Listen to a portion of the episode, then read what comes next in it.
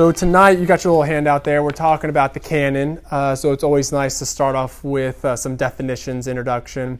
So the canon is defined by Wayne Grudem as the canon of Scripture is the list of all the books that belong in the Bible. Uh, so what is Scripture? Uh, God gave men and women, in some cases, the ability through the Holy Spirit to write down words that were God's own words and also therefore intended to be part of the canon.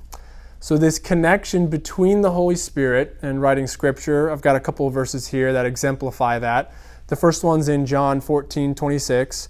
But the Helper, the Holy Spirit, whom the Father will send in my name, he will teach you all things and bring to your remembrance all that I have said to you. Then moving on into John 16. When the Spirit of truth comes, that's the Holy Spirit, he will guide you into all the truth, for he will not speak on his own authority, but whatever he, he hears, he will speak, and he will declare you to you the things that are to come. He will glorify me, for he will take what is mine and declare it to you. So here's just like the general idea, uh, the process of, of Scripture.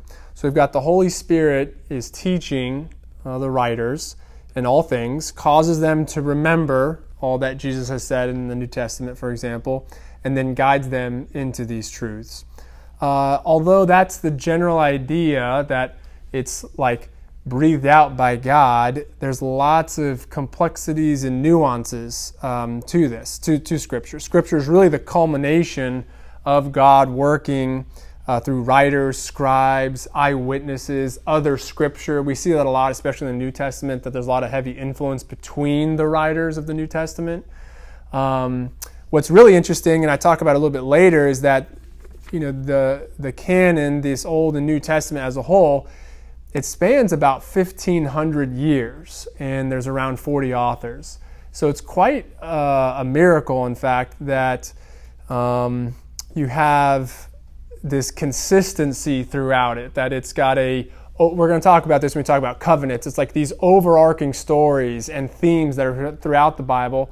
So 1500 years, of course, you got to remember this is there's significant change in the culture, the people. Um, obviously, we have you know Christ, and so th- these all add to uh, the miracle that is really, really, the canon that we have now. Uh, one of the other interesting things about Scripture is that God doesn't create cookie cutter books, uh, meaning they're not all the same. And so instead, He uses specific people and inspires them in their own style and personality. I like this idea because it exemplifies something about God. Uh, it, it, shows that he's like really actually wants this closeness and genuine relationship with us. Sometimes you may hear non believers uh, sort of poke fun of God and say he's this like distant authoritarian despot who, you know, just wants to like pull your strings. But really, when you're reading scripture, you don't get that impression. And in fact, it's like a very close, intimate um, relationship he's got with the writers, inspiring them. I think. Um, this this actually reminded me when I was thinking about that idea. It reminded me of another verse. It's in John 15, 15. I don't think it's in your handouts, uh, this particular one, but uh, Jesus is talking to his disciples. He says, No longer do I call you servants, for the servant does not know what his master is doing, but I have called you friends. For all that I have heard from my Father, I have made known to you. So here, Jesus is like kind of peeling back the curtain, giving us a sort of behind the scenes look. And again, it, it it gives us that sense of closeness and caring, and, and that comes through uh, in the writers. So I wanted to give an example, a specific example of um, God using somebody's personality in the writings, and I, I use the Gospel of Luke. So Luke is a he wrote um, one of the Gospels, and he's a physician uh, by training. And so, as, as we go through these weeks, we'll get to know each other a little bit more, of course. So, uh, me personally, I, I work in medicine, I work in genetics. And so I, I, relate to Luke to some extent uh, on that level. So here I want to read a passage. It's in Luke 13, 11 through 13.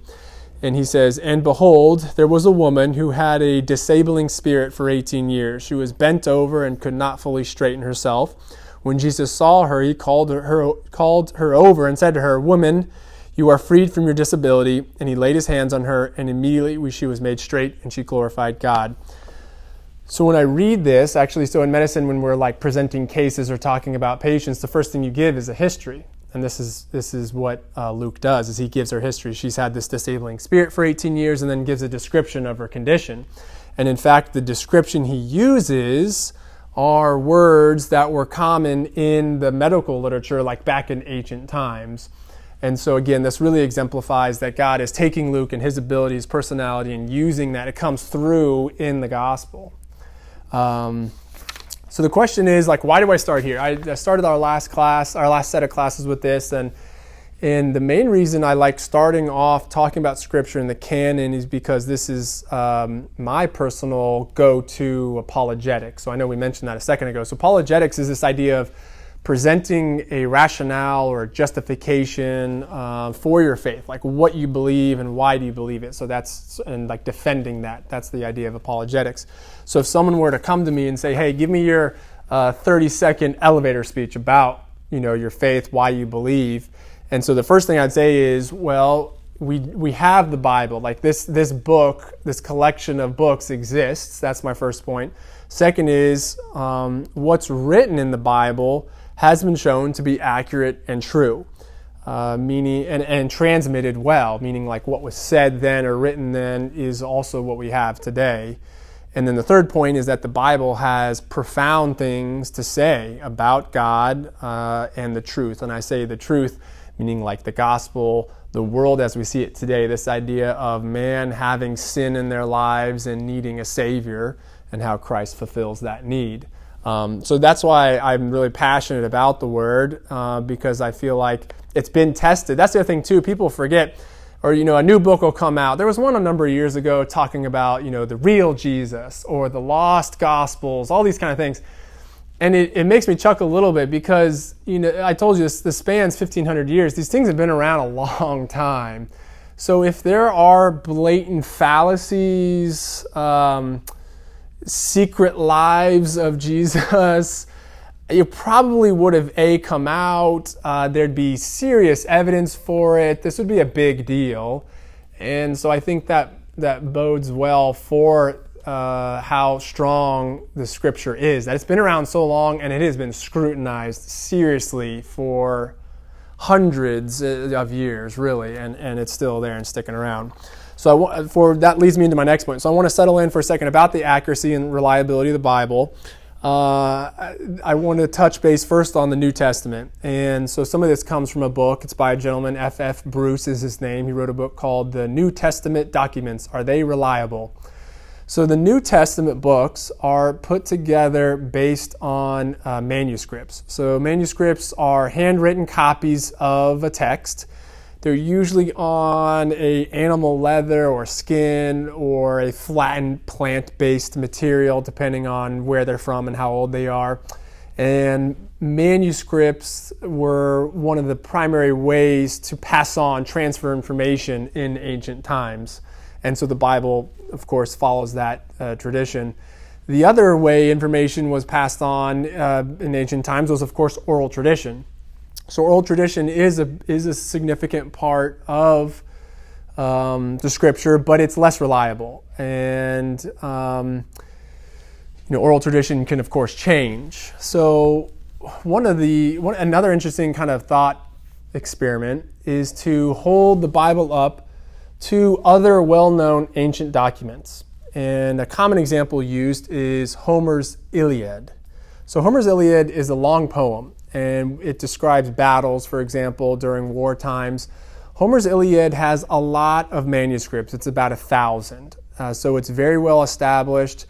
It was an oral tradition and it was passed on for a couple of hundred years before actually the first one was written down. So for, for several hundred years, nothing, no manuscripts, it was just oral tradition, and then eventually people started writing it down. Um, and we've got it, like I said, about 1,000 manuscripts. Okay, so for the New Testament books, we have 5, 000, over 5,000 complete or extensive manuscripts. Uh, not only, so that's a substantial uh, amount. In fact, it's the highest of any ancient text. Um, the manuscripts also date back much closer to the time the events actually took place. So Homer, who's credited with this poem, you know, he, he spoke it or maybe even wrote it down. Uh, but it, like I said, it was hundreds of years before we had actual written copies of it. And so there's this idea that the longer it takes to write something down, the more likely you are to have myth and legend actually taint the original. And so with scripture, it not only do we have the most manuscripts, but also they date very close to the actual events. Um, one really important example of this is 1 Corinthians. So 1 Corinthians uh, dates back to the 50s. So um, Christ was crucified at about 30 AD. And so we've got, you know, around 20 years that 1 Corinthians is dated to. And it's really important because 1 Corinthians chapter 15 contains key elements of the gospel message, emphasizing the importance of Christ's resurrection and claiming more than 500 people had seen the risen Christ. So, one main point is these things were written down and documented at a time when these folks were still alive. And so, if you had, for so going back to my other argument, if you had people who were uh, either disagreeing or had evidence against that, they were still alive at the time all this stuff was being written. And so, and and so Paul uh, in his in his letter actually said references this, saying these people are still alive. I've talked to them. You can go talk to them. Um, and so that uh, increases the evidence for it. Now, uh, we do have differences, though, in manuscripts for the New Testament, but they are usually minimal. Uh, and so I came across an interesting article, and it's by this gentleman, Bart Ehrman. He's a New Testament scholar, but he actually argues against the reliability of the Bible. So, in an article I read from him, he even recognizes here's a quote from him most of the changes found in our early Christian manuscripts have nothing to do with theology or ideology. Far and away, the most changes are the result of mistakes, pure and simple, slips of the pen, accidental omissions, inadvertent additions, misspelled words, blunders of one sort or another.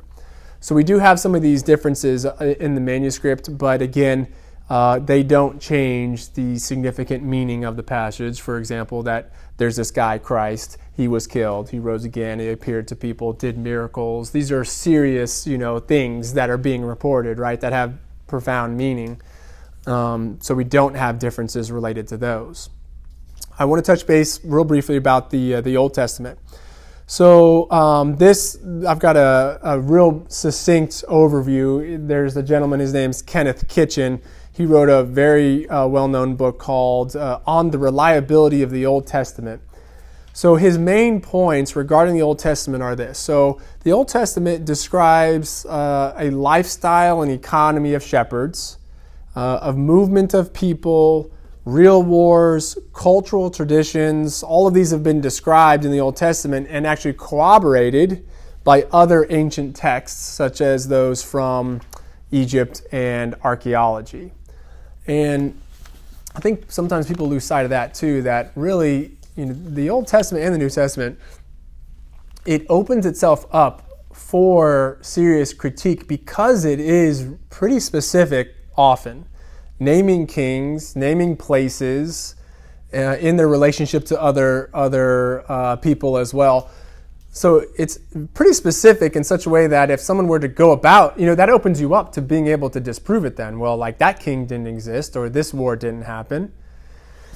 And I mean, I, I have, don't have this written down, but a real s- short side note is um, so people who are Mormons, the, the Book of Mormon is actually a, a testament of uh, Christ appearing and, and interacting with people in the Americas, uh, indigenous folks, and it actually describes big wars, for example, up in New York. So they're describing millions of people with armor and swords, and they're being slaughtered and all this kind of stuff. But really, you know, so that's pretty specific. But guess what? There hasn't been any archaeological proof of multiple million casualty wars uh, pre, again, we're talking indigenous, Native American, Aztecian, Mayan type, type society. Um, And, and so scripture does, does the same thing, but has been proven true, whereas again, the Book of Mormon, this one specific example, there isn't evidence to support these multiple millions war that, that supposedly occurred up in New York. Um, okay, going back to my point. Sorry, I was a little side note there. So uh, here's a quote from, from Kitchen. Uh, the basic text of Old Testament scripture can be established as essentially soundly transmitted, meaning you know what we have then was what we have now, and the evidence shows that the form and content of the Old Testament fit with known literary and cultural realities of the ancient Near East.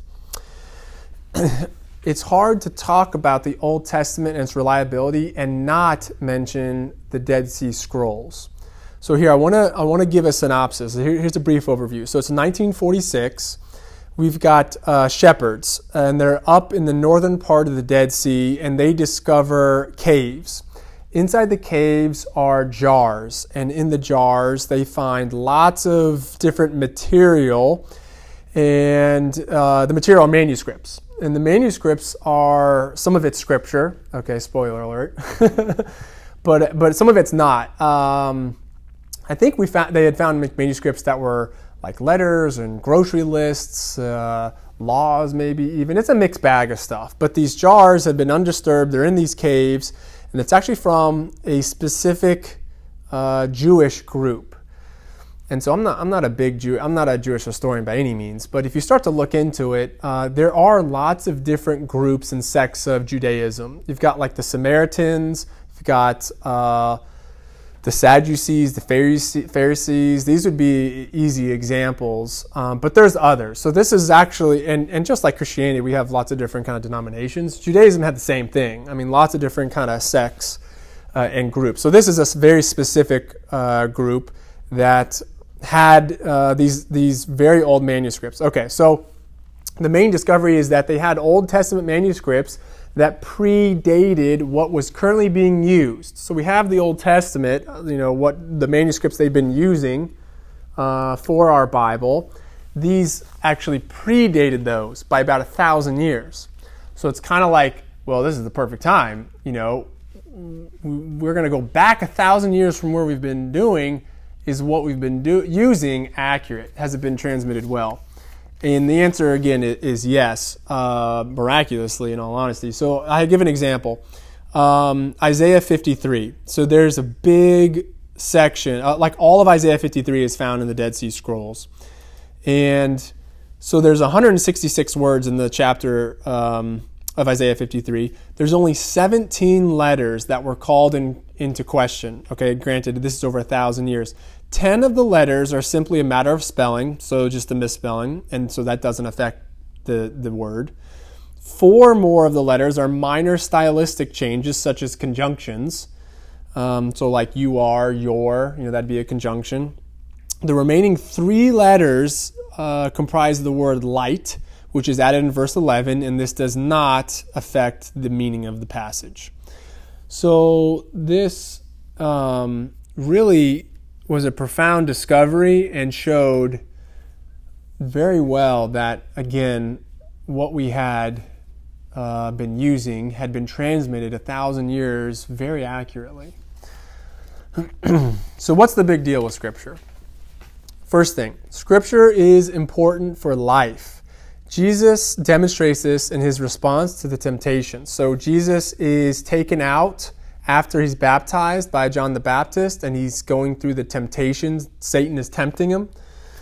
So this is in Matthew 4 4. Then Jesus was led by the Spirit into the wilderness to be tempted by the devil. And after fasting 40 days and 40 nights, he was hungry. And the tempter came and said to him, If you are the Son of God, command these stones to become loaves of bread. But he answered, It is written, Man shall not live by bread alone, but by every word that comes from the mouth of God. so Jesus here is placing a very high importance on Scripture, and he's using it also to refute direct temptation from Satan. it's it's a, a pretty amazing um, thing. Uh, real quick side note: Jesus and the New Testament authors reference Old Testament passages over 295 times.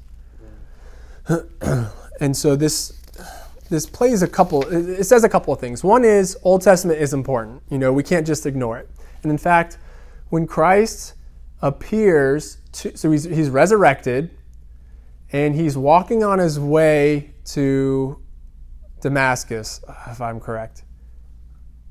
No, um, it might not be Damascus. He's walking. He's on his way, and these two two guys come across him on the road, and they don't recognize him, right? And they start questioning him, and G, or, or, Jesus is like, what you, "What's going on? You guys look distressed." And they say, "Oh, you must be the only one who hasn't heard. Jesus has been killed." And of course, he's Jesus. And it says that he reveals himself to them, and he starts with the prophecies in the Old Testament. So it, it's showing that Jesus himself, to prove that he's the Christ, starts with the Old Testament and shows how he's fulfilling the prophecies and like he's throughout the Old Testament. Um, the other that's one important thing. The other important thing is we're going to see later. Peter specifically references Paul in his writings, and so they're contemporaries again, so the canon hasn't been established. You know, the New Testament hasn't been truly formed, but the letters are out there.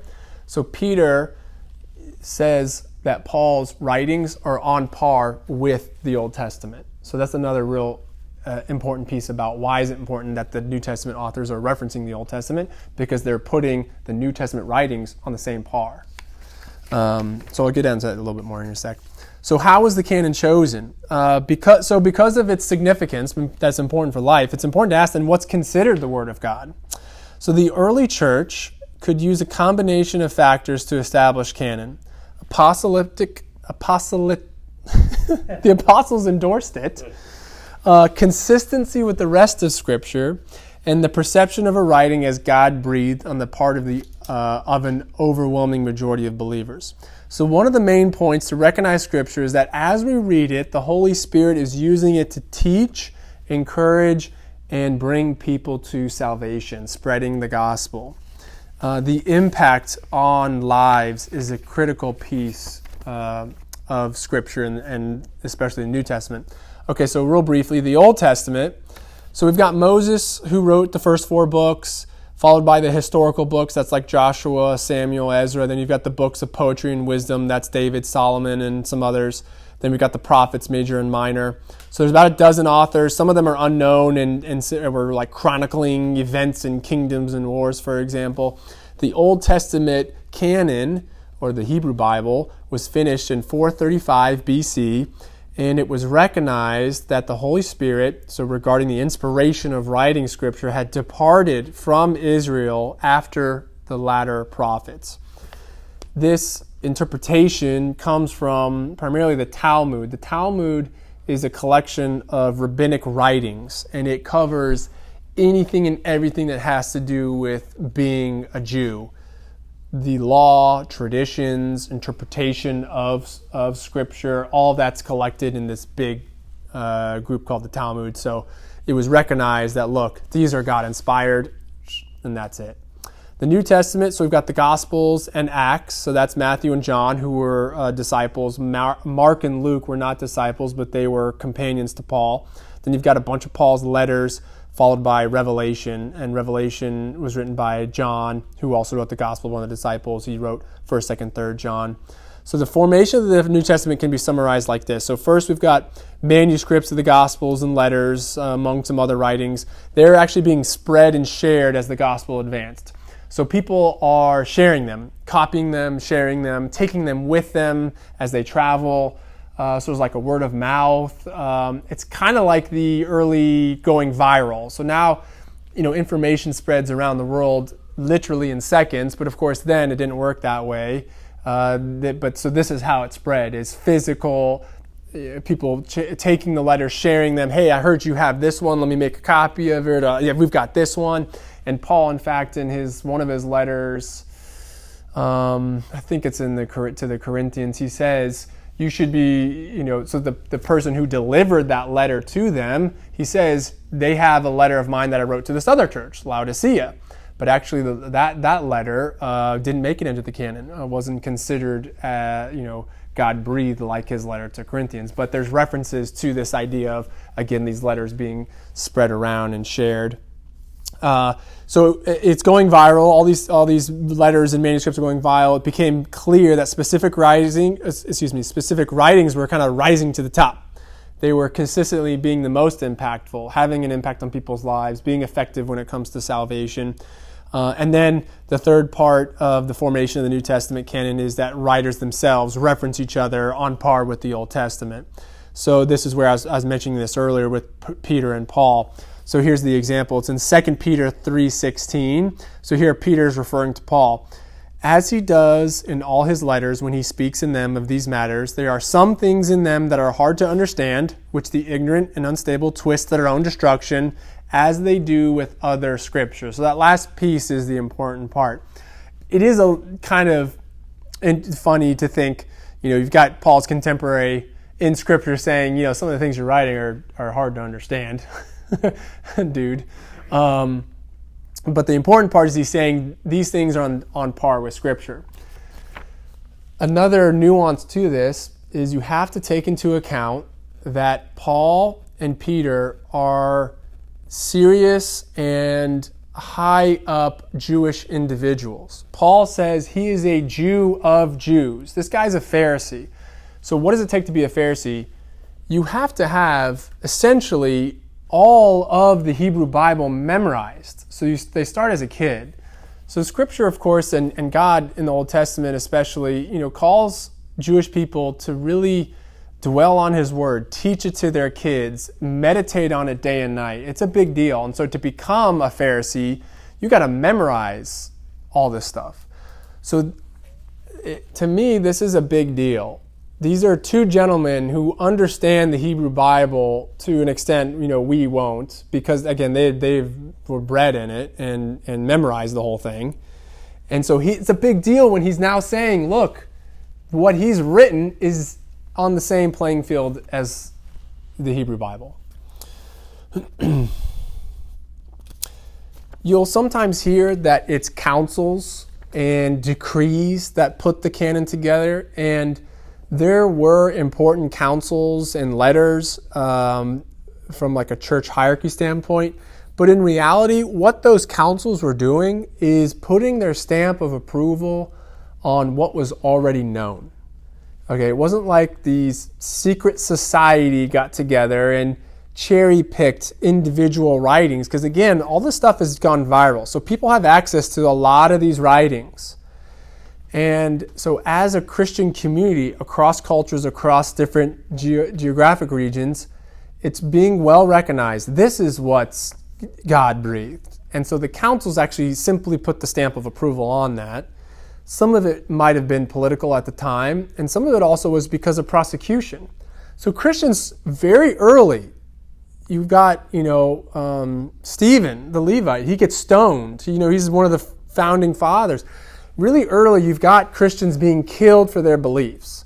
So it makes sense that at some point, as a faith, we have, as a community, we've got to say, what are we willing to die for? You know, what is like the stuff that we're going to, these guys, again, they're being burnt at the stake, they're being tortured, they're being, you know, hot oil poured down their throats. This is serious stuff, right? So the councils, some of it has to be, look, what are we going to put our lives on the line for? And they put their stamp of approval on what we have as the New Testament. Um, the one of the early, the earliest like collection or um, you know what we have today as our New Testament goes all the way back to 367 and it's in a letter from Athanasius, who was the bishop of Alexandria. He gives the exact list of books that we have as the New Testament, and he's the one, he's the one that uses this word canonized in regard to that set of books. Uh, here's a quote from the letter, actually. Appointed by the fathers to be read by those who newly join us and who wish for instruction in the word of godliness so he's referencing this idea that this is the stuff you want to be teaching and that has been shown to be effective. Let's talk about some aspects of God's word. First aspect I've got there uh, inerrancy, without error. God's word is true and it also claims to be true. Proverbs 35. So I'm going to go through a bunch of scriptures here as we go through these, um, and they're, they're in your handout. So, Proverbs 35 every word of God proves true. He is a shield to those who take refuge in him. So, a common response to this is, you know, how do we know what we have now is consistent with what was written then, or how reliable is it? We've talked about that already, but a couple of highlights. So, this, and these are quick responses. One, the Bible is historically accurate. Two, it's internally consistent. And three, details of uh, detailed prophecies are fulfilled hundreds of years later. So, this is showing uh, proof of the reliability of Scripture. Real quick side note we hold Scripture to be inerrant in its original language. Uh, even even uh, recently, I was listening to a sermon. They were talking about how somewhat silly it is that we, the common picture depiction of Jesus is this white European man, and of course, reality, you know, he's this Near East uh, Jewish individual. So he didn't look like us. Or, and I, you know, I, if you guys are Jewish, I don't know. didn't look like me. I'll speak to my for myself, right? Okay. So he didn't look like me, um, and so we don't adhere. We don't say that the English you know, is the inerrancy because the scripture wasn't written in English. It's translated, of course. Uh, so it's written in ancient Hebrew, ancient Aramaic, and ancient Greek. And so that's what we hold to as being inerrant. Um, okay, so we talk about. I, I, mentioned the prophecies. I really the prophecies are a really cool thing to do a deep dive on. There's around 190 prophecies that Jesus fulfills. Um, and people have gone into like the statistic, you know, the probability that that happens by coincidence and all this kind of stuff. Of course, it's an astronomically impossible number that an individual could fulfill these prophecies, again, written so so long ago. Um, one of the examples, so one example I want to give, I like giving specific examples. So Jesus, his coming when he's born is predicted where, when, how and is followed actually by the wise men, the Magi. It's in Daniel 9. So if you're looking for something to uh, study, Daniel 9, and look into like how, again, so Daniel 9, this is a thousand, more than a thousand years before Jesus is born. Okay? How did the Magi, you know, you hear the Christmas story, First of all, the Magi weren't there right when he was born. It took them a while to get there. But it's an interesting story. Look into like how did they know where to go and when to go and stuff to find Jesus? And they eventually, you know, meet up with um, Herod, you know, and say, "Where's this king?" And that's when Herod's like, "We got to find this guy and kill him." because I don't want to have any other kings. Anyway, so that's a good, good uh, little deep dive if you want to do that. Okay, second point, seven, second aspect, clarity the Bible can be understood and has specific meaning. Sometimes you'll hear people say, like, well, this verse might mean that to you, but really what it's saying to me is this. And there, I, I, and of course, it's well recognized that God can use Scripture in a lot of ways and speaks to people individually and personally. But you cannot lose fact that this is, they're writing specific words to a specific people and it's from a person. You know, they're saying these things to someone. And you, so you can't, you know, take them out of context, for example. Uh, you also have to see them in that context. You got to put yourself back in their time frame, you know, to really get a good idea of it. So the Bible can be understood. It has specific meaning. Deuteronomy 6, 6 through 7. And these words that I command you today shall be in your heart. You shall teach them diligently to your children, and shall talk of them when you sit in your house, when you walk by the way, and when you lie down, and when you rise. Psalm 119, 130. The unfolding of your words gives light, it imparts understanding to the simple. So if it didn't have a specific meaning, you couldn't teach anything about it because it was like, well, that doesn't teach it to me, you know what I mean? Third aspect necessity. Why is Scripture necessary? One, knowledge of the gospel. How else are you going to know about Jesus? I wasn't there. you weren't there. Second, scripture is necessary for spiritual growth. God uses lots of tools in your life to mature you and bring you closer to Him, but scripture is going to be one of, if not the number one way He does it. Number three, knowledge of God's will. How do we know what God wants from us unless He tells us and it's written down? Romans 10 13 through 17. For everyone who calls on the name of the Lord will be saved. How then will they call on him in whom they have not believed? And how are they to believe in him of whom they have never heard? So faith comes from hearing, and hearing through the word of Christ. So this has got to be, you know, our first and foremost. This has, this has got to be first and foremost because everything falls into place after this that once a person is saved and receives the Holy Spirit. So the point I'm bringing up is Scripture is huge. It's necessary. This is a, this is the biggest deal, meaning the gospel and bringing people to salvation. That's step one. Um, and you, you, all of us here know that you know, Christian faith. It's a long walk, it's a long journey, and there's wilderness, there's times, there's highs and lows, mountain experiences, valley experiences, and God brings us through all of those and matures us through them. But again, the beginning of that journey is salvation, the gospel. This is from Scripture. That's the connection I'm making. Uh, here's another verse Isaiah 55. It's in chapter Isaiah 55, uh, verses 10 through 11. For as the rain and the snow come down from heaven and do not return there, but water the earth, making it bring forth and sprout, giving seed to the sower and bread to the eater, so shall my word be that goes out from my mouth. It shall not return to me empty, but it shall accomplish that which I purpose, and shall succeed in the thing for which I sent it. Um, here's another. Uh, okay, so uh, that those so that Romans verse and the Isaiah verse are specifically addressing knowledge of the gospel, the necessity of knowledge of the gospel. Okay, so these next this next verse is addressing spiritual growth. First Peter uh, 2 2. Like newborn infants, long for the pure spiritual milk, that by it you may grow up into salvation. So the word is necessary to teach and mature us. The third point uh, of necessity was knowledge of God's will. Deuteronomy 29 29. The secret things belong to the Lord our God, but the things that are revealed belong to us and to our children forever, that we may do all may do all the words of this law. so again, God's above us, He's outside of us. We cannot reach up to Him and make discoveries, but rather He's the one that has to reach down to us and communicate to us about Him. That's the only way we know about His nature, about the gospel, is Him revealing to us. And it's primarily through Scripture, special, specific revelation. another part, okay, last aspect. I know I'm, I'm, I'm trying to get through this quickly.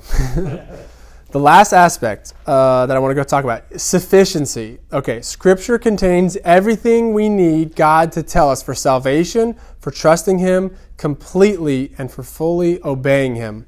Uh, the verse uh, there is in 2 Timothy chapter 3.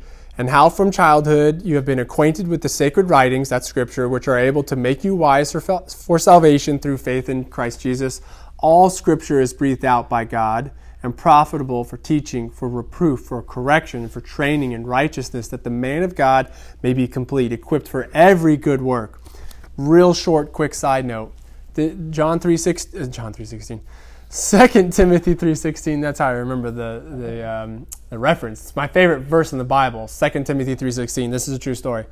Uh, this all scripture is breathed out by God that word breathed out by God is theopneustos in the Greek. Theo uh, being God, pneustos, it comes from pneuma. It's this idea of like spirit, it's elemental. It's used other places um, in Genesis. In Genesis 2 7, then the Lord God formed the man of uh, the man of dust from the ground and breathed into his nostrils the breath of life, and the man became a living creature. So, this word he uses, theopneustos, talking about Scripture, is similar to the life that God breathes into us, into Adam at the very beginning.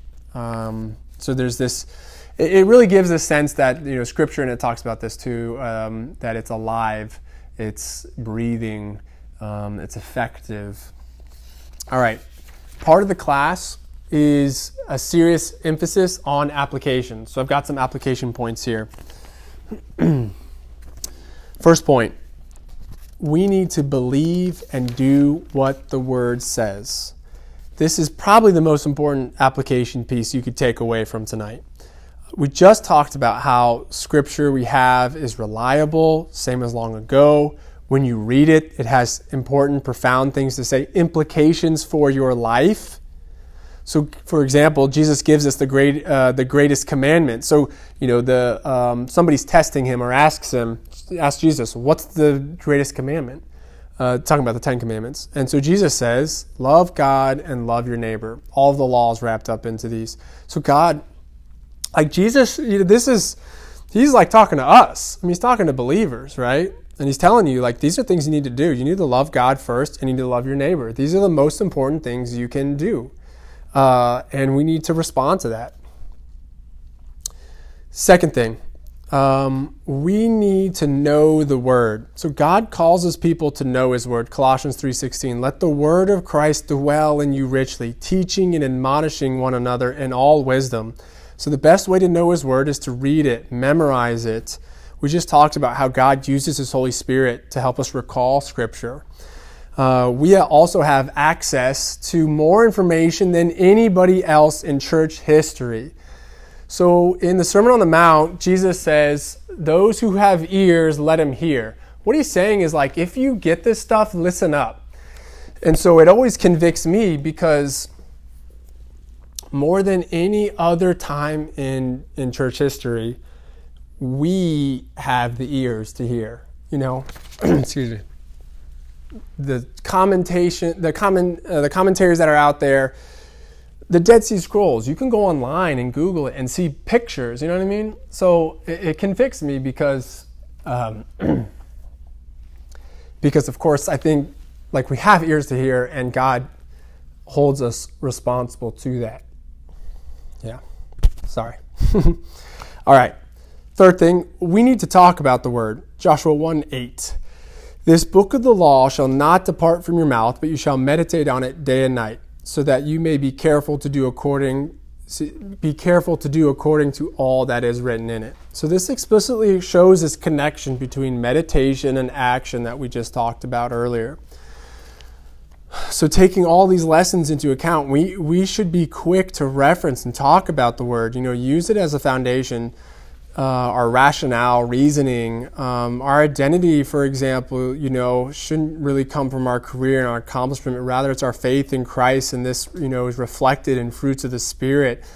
Um, so, you know, in conversations with our family, friends, uh, at work, you know, you don't have to, of course, just, you know, you shouldn't be, you shouldn't like thump people over the head with the Bible, but at the same time, it makes sense that we should be quick to talk about Scripture or at least the ideas in Scripture. This idea of loving your neighbor, right? We're talking about racial justice and reconciliation right now.